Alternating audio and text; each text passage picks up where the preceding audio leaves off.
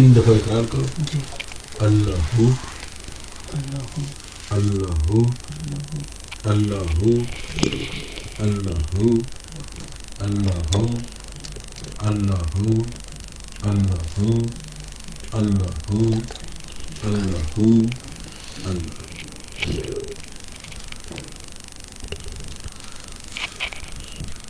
سوتے وقت جو ہے نا اپنا ہاتھ دل کے اوپر رکھیں اور دل ہی دل میں اللہ ہو اللہ ہو کرتے ہوئے ہی نیند آ جائے. ٹھیک. اور اس کے علاوہ اگر یہ بھی ہو سکے آپ سے کہ اپنی انگلی کو قلم خیال کر کے لفظ اللہ دل کے اوپر لکھیں. اگر تصور سے یوں جیسے آپ نے یوں کرتے رہیں, جب ایسا کریں گے تو دل کی دھڑکنیں تیز ہو جائیں گی اور اس میں دشواری ہو تو سرکار امام مہدی گوھر شاہی کا تصور کر کے کہ انہوں نے آپ کی انگلی پکڑی ہوئی ہے اللہ لکھے, تو پھر تو کام ہو جائے گا. دو چار دن ایسا کریں تو پھر یہ ذکر جو ہے اگر اللہ نے چاہا, اللہ کو منظور ہوا تو طریقہ کار تو یہی ہے ذکر دینے کا. اب جو ذکر دیا ہے یعنی جو آپ کو ذکر دیا ہے اب یہ جو ہے فائل اللہ کے پاس چلی جائے گی, سرکار بھیج دیں گے. اگر اللہ نے کہا ٹھیک ہے جی میں آپ کو اپنا دوست بنانا چاہتا ہوں, تو پھر وہ فرشتوں کو کہہ دے گا چلو جی اس کا قلب جاری کر دو. اب جب اللہ نے جب حکم دے دیا قلب جاری کر دو تو اب اللہ نے آپ کو قبول کر لیا. کیا بات ہے, اللہ نے قبول کر لیا کہ ہاں بھائی ٹھیک ہے میں تجھ سے دوستی کروں. اب جب اللہ نے قبول کر لیا تو پھر اللہ کو پتہ ہے نا تم کتنے پارسا اور گناہ گار ہو. جس حال میں قبول کیا ہے تو بس رب کو پسند آ گیا تو پسند آ گیا. واہ واہ بے شک, کیا بات.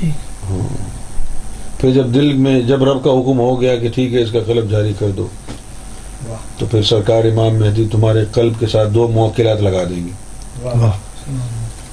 تم تو پریکٹس کر ہی نہیں سکتے نا زیادہ, صرف جب سونے لگو گے اس وقت کر لینا. باقی جو دن بھر میں وہ جو موکلات ہیں وہ اس کے اوپر کام شروع کر دیں گے. تمہارے دل کی دھڑکنوں کو پکڑ پکڑ کے اللہ اللہ میں لگائیں گے. کچھ لوگوں کو کم گناہ ہوتے ہیں تو ان کا ذکر جلدی چل جاتا ہے, کچھ لوگوں کے گناہ زیادہ ہوتے ہیں تو ان کا ذکر چلنے میں تھوڑی سی دیر لگ جاتی ہے. ٹھیک ہے نا. ٹھیک. تو گناہ کیا ہوتے ہیں, ایک گناہ تو وہ ہوتے ہیں چرس پی لی, افیم کھا لی, شراب پی لی, عورتوں کو چھیڑ دیا, یہ کوئی بڑے گناہ نہیں ہے.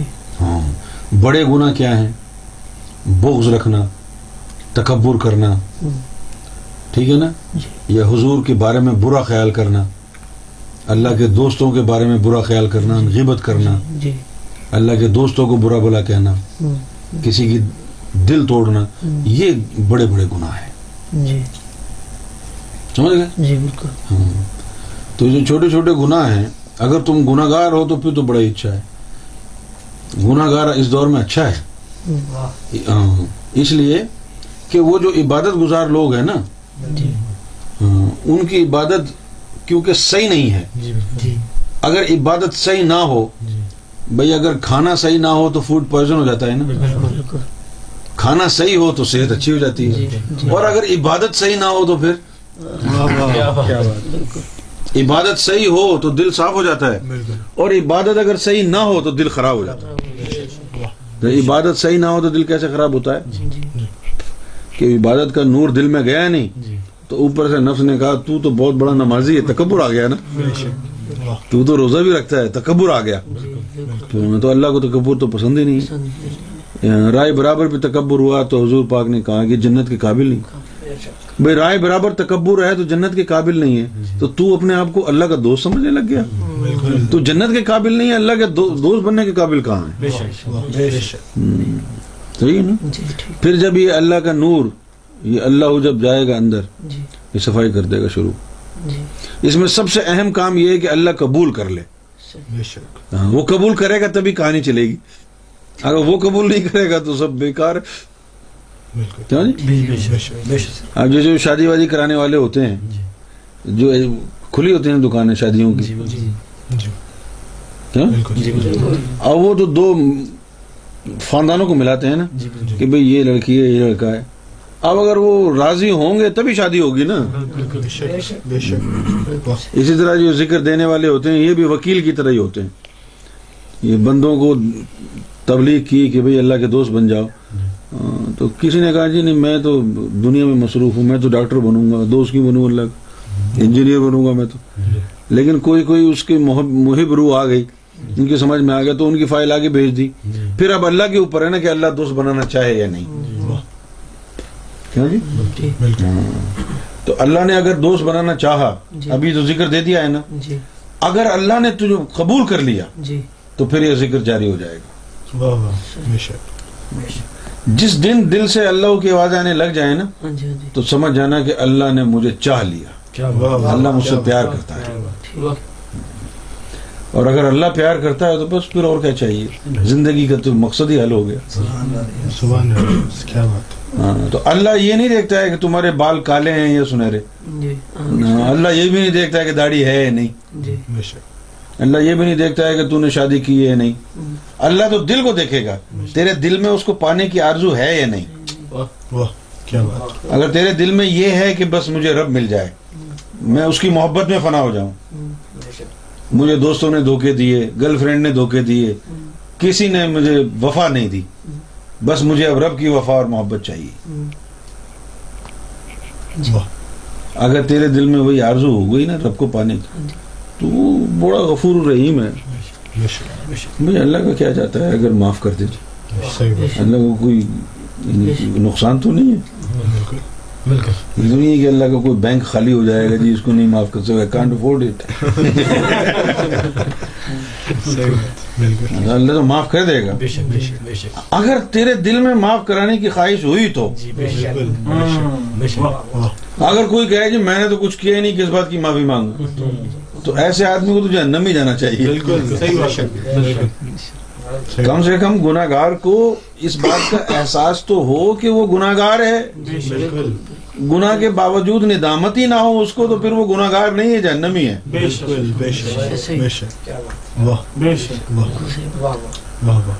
پھر جب کہ رب کی رب کی رحمت کی نظر میں آئیں گے تو کیا ہوگا, گناہ دھلنے شروع ہو جائیں گے. جب گناہ دھلنے شروع ہو جائیں گے تو خود بخود بلا وجہ رونا آئے گا. رونا کیوں آئے گا, یہاں سے گناہ دھلیں گے, یہاں سے رونا آئے گا. اظہار تشکر میں جب تک گناہ دھلتے رہیں گے تو روتا رہے گا, روزانہ بلا وجہ روئے گا. جس دن بالکل صاف ہو گیا دل تو پھر رونا ختم ہو جائے گا, پھر اس کے اندر محبت کے جذبات آنا شروع ہو جائیں گے.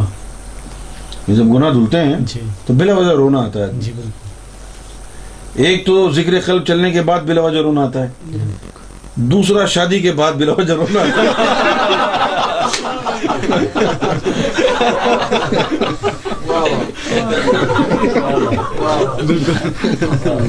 دو ہی مقام.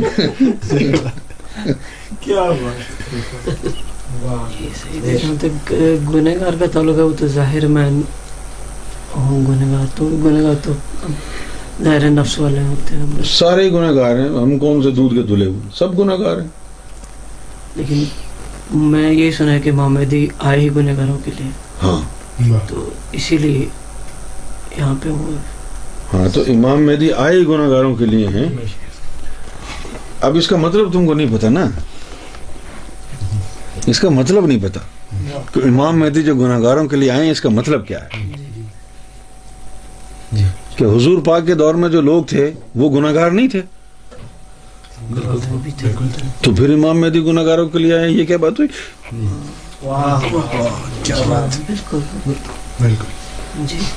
بھائی قرآن مجید میں لکھا ہے کہ اے مومنو جب تم سے کوئی غلطی ہو, فاش کام ہو جائے, تو حضور پاک کے وسیلے سے اللہ سے دعا کرو تو وہ قبول کرے گا. اس کا مطلب حضور پاک کے اس دور میں بھی گناہ کرتے تھے لوگ. بھائی عمر بن خطاب یہ گناہ گار نہیں تھے, گناہ گار تھے نا. لوگ جب حکم ہوا کہ شراب چھوڑ دو تو شراب چھوڑی نا, زنا بھی کرتے تھے, شرابیں بھی پیتے تھے, ناچ گانا بھی کرتے تھے. ہر امت میں گناہ گار ہوئے ہیں, تو پھر امام مہدی گناہ گاروں کے لیے آئے ہیں, اس کا کیا مطلب ہے. کیا بات کیا بات کیا بات امام مہدی گناہ گاروں کے لیے آئے ہیں. اس کا مطلب یہ ہے کہ یہ ایسا گناہ گار ہے کہ اب مذہب اس کے اوپر کوئی اثر نہیں کر سکتا. کیوں جی؟ ادھر تو مذہب ادھر تو یہ تھا کہ یہ گناہ گار ہیں تو یہ کفارہ ادا کر دو, یہ کر دو, کفارہ ادا کر دیا تو گناہ چلا گیا, چلو جی مذہب پر دوبارہ لگ جاؤ. اس دور میں ایسے گناہ گار ہیں کہ مذہب ان کو قبول ہی نہیں کرے گا, وہ مذہب پر عمل کرنے کے قابل رہے ہی نہیں. بالکل, یعنی ان کی حالت ایسی ہو گئی کہ کسی امیر ترین لڑکی سے جو ہے وہ دل لگ گیا. اس کا باپ کہتا ہے کہ پہلے اپنے آپ کو اس قابل بناؤ پھر شادی کروں گا. سمجھے, اب محبت بھی اس سے ہو گئی اور امیر کیسے بنے گا آدمی, تو بس خواہش یہ ہے کہ اس سے کب پتنی شادی ہوگی. اسی طرح یہ جو ہے نا ازلی مومن روحوں کا ہے کہ رب تک جانے کے لیے کوئی دین اختیار کریں, لیکن مذہب اختیار کرنے کے لیے وہ گناہوں میں اتنے پھنس گئے ہیں کہ اب مذہب کا اثر ہی نہیں ہوتا. تو رب کو پانا بھی چاہتے ہیں تو مذہب پر عمل کرنے کے قابل بھی نہیں رہے, تو اب پھر بنے گا کیا ان کا؟ ازلی مومن روحیں بھی ہیں تو مذہب ان کے اوپر اثر انداز ہی نہیں ہوتا ہے. بھائی مذہب کے اندر تو بڑی چیزیں کرنی پڑتی ہیں نا, مذہب میں بڑی چیزیں ہیں. جسم کو بھی پاک رکھو, جو کان کمائی کرنی ہے وہ بھی پاک ہو, کھانا جو کھانا ہے وہ بھی پاک ہو, جسم کو بھی پاک صاف رکھنا ہے, کپڑے بھی پاک صاف کرنے ہیں, جھوٹ بھی نہیں بولنا, فحاشی بھی نہیں کرنی. اب اتنے سارے کام یہاں کیسے کرے گا آدمی؟ معاشرہ کتنا بگڑ گیا ہے. ادھر حدیث میں لکھا ہے کہ عورت کی ایک طرف دیکھا تو پتہ نہیں کیا ہو جائے گا, شیطان کے تیروں میں سے تیر ہے. اب یہاں آدمی اگر عورتوں کو نہ دیکھے تو ایکسیڈنٹ ہو جائے گا. بھئی جہاں بھی آنکھ اٹھاؤ آدھی ننگی لڑکیاں گھومتی پھرتی ہیں, سڑک پہ چلے جاؤ, اب کیا کرے آدمی؟ آنکھیں بند کر کے چلے تو ٹکرا جائے گا کسی سے. یہاں کے ہر کام میں سود ہے, انٹرسٹ ہے, بینک میں پیسے نہیں جمع کرا سکتے. اب یہاں جاب اگر کرتا ہے تو پانچ وقت باجماعت نماز نہیں پڑھ سکتا ہے. تو اب مذہب پر عمل کرنا جو ہے وہ دشوار ہوتا چلا جا رہا ہے. آدمی اتنی پریشانیوں میں گر گیا ہے کہ اب مذہب پر کامل جو عمل کرنا ہے نا وہ ممکن نہیں رہا ہے.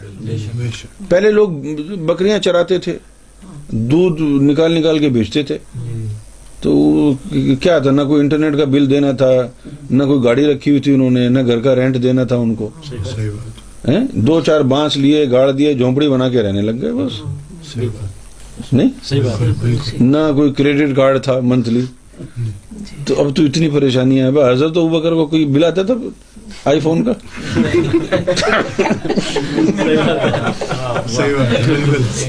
نہ آئی پیڈ تھا اس دور میں, نہ ٹی وی تھا. اب باہر جاؤ باہر جاؤ تب بھی ننگی لڑکیاں گھوم رہی ہیں, اندر آ کے ٹی وی دیکھو تو وہاں پر بھی مجرا چل رہا ہے.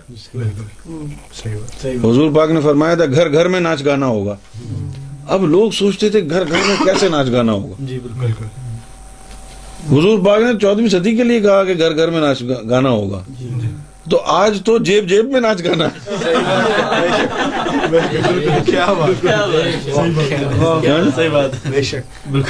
آج تو جیب جیب میں ناچ. آئی فون میں آئی فون میں کیا نہیں ہے.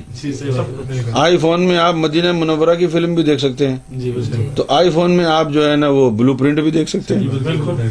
یہ تو آپ کے اوپر ہے نا کہ آپ کیا دیکھیں گے. اور مجھے بڑی حیرت ہوگی اگر کوئی مدینہ منورہ کی فلم دیکھتا ہوگا.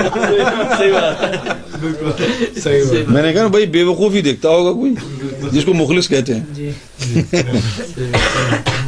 تو آج کا دور جو اتنا بدل گیا ہے, تو آج مذہب پر کما حق ہو عمل کرنا جو ہے وہ انتہائی دشوار ہو گیا ہے. تو مذہب کا یہ ہے مسئلہ میر صاحب, مذہب سے فیض اس وقت ہوتا ہے جب مذہب کو پورے طریقے سے فالو کیا جائے. یہ نہیں کہ مذہب کی دو چیزیں لے لیں دو چھوڑ دیں, اس سے پھر نہ دھوبی کا کتا, نہ گھر کا رہا, نہ گھاٹ کا. دو چیزیں لے لیں دو چیزیں نہیں لیں تو اسے فائدہ نہیں ہوگا نا بھائی. صحیح بات. کیوں آپ نے کوئی سالن بنانا ہے, چلو جی گوشت ڈال دیا, پیاز بھی ڈال دی, نمک مرچ نہیں ڈالی, تو کیا کھانا بن جائے گا؟ نہیں. اسی طرح مذہب سے فائدہ اس وقت ہوتا ہے جب اس کو پورا فالو کیا جائے. اب یہ وقت آ گیا ہے کہ مذہب کو پورا فالو کوئی بھی نہیں کر سکتا. اب کوئی بھی نہیں کر سکتا تو پھر کوئی رب تک پہنچ بھی نہیں سکتا. ایسی صورتحال میں امام مہدی آئے ہیں کہ اب مذاہب کے ذریعے پہنچا ہی نہیں جا سکتا. پہلے تو تہتر فرقے بن گئے. بالکل بالکل جی. مذہب تو رہا ہی نہیں. صحیح بات. اگر ہوتا بھی تو عمل پیرا نہیں ہو سکتے تھے. تو امام مہدی یہ ہیں کہ وہ مذاہب سے ہٹ کے اپنے طریقے سے اور طاقت سے بغیر کسی مذہب پر عمل کرائے لوگوں کو رب تک پہنچائیں گے. سبحان اللہ سبحان اللہ. اب تم جسے بیٹھے ہو, اب اگر تمہارے دل میں اللہ کا نام چلا گیا تو اللہ تعالیٰ نے قرآن مجید میں کہا وَمَن یُؤْمِن بِاللَّهِ یَهْدِ قَلْبَهُ, کہ جس کے دل میں ایمان چلا جائے تو پھر اس کے قلب کو میں ہدایت دیتا ہوں. اب اگر تمہارے دل میں یہ نور چلا گیا تو پھر اللہ تعالیٰ سے تمہارا کنیکشن جڑ جائے گا. اللہ کی نظر رحمت میں آ جاؤ گے. جو اللہ کی نظر رحمت میں آ گئے تو آہستہ آہستہ دل منور ہوتا جائے گا. دل میں اللہ کی محبت آتی جائے گی. جب دل میں محبت اللہ کی آتی جائے گی پڑھنے کو جی چاہے گا. پھر کہو دیکھو گے تم, ارے قرآن نے کہا ہے کہ مومن تو یہ بھی کرتا ہے, تو پھر وہ بھی تم کرنے لگو گے. تمہیں سپورٹ ہو گئی نا قلب کی. بالکل بالکل. اب قلب کی سپورٹ آ گئی نا. جی کیوں نہیں. اب جس سے جیسے آدمی کوئی کام دھندہ نہیں کرتا, پیسے ویسے نہیں ہوتے تو آئیڈیاز بھی نہیں آتے. لیکن جب کام دھندہ کرتا ہے, پانچ دس ہزار پاؤنڈ جو ہے مہینے کے آنے لگ جاتے ہیں, پھر وہ سوچتا ہے یار ایسا گھر لے لیتا ہوں, گھر میں بڑا ٹی وی لگا لیتا ہوں تاکہ میچ تو اچھا دیکھیں نہیں, اور سوفے لیدر کے لے لیتا ہوں, کارپیٹ اچھا والا بچھوالا. یہ آئیڈیاز کب آتے ہیں؟ جب پیسے ہوں. اب غریب آدمی جس کے پاس کھانے کے لیے پیسے نہیں ہیں, اس کے پاس کہاں سے آئیڈیا آئیں گے؟ اسی طرح یہ تو پیسے کا غریب ہے. ایک ایمان کا غریب بھی ہوتا ہے جس کے دل میں نور نہیں ہوتا. جس کے دل میں نور نہیں ہوتا اس کو یہ آئیڈیا نہیں آتے کہ رب کو کیسے راضی کروں. پھر جب قلب میں اچھا خاصا نور آ جاتا ہے تو پھر وہ سوچتا ہے کہ کوئی طریقہ اور ملے رب کو جلدی راضی کر لوں.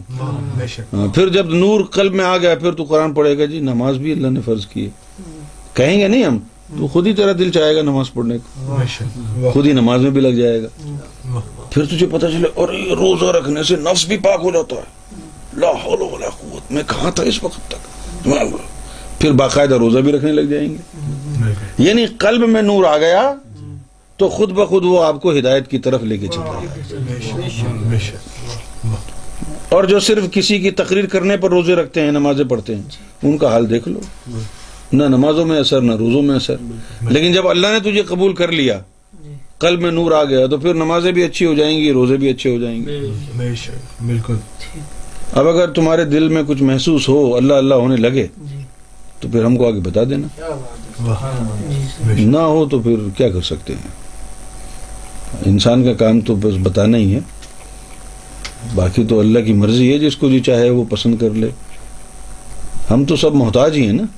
انسان کیا کر سکتا ہے؟ انسان تو بس بھکاری ہی ہے, اور اگر اس کا بھکاری ہو جائے تو خوش قسمتی ہو جاتی ہے.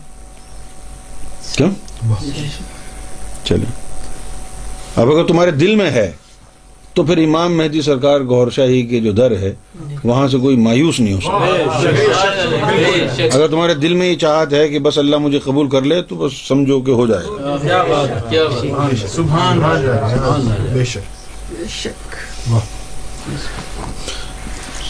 سرکار تمہیں آباد رکھے, خوش رکھے. چلو جی, آج کی گفتگو یہاں ختم ہو جائے.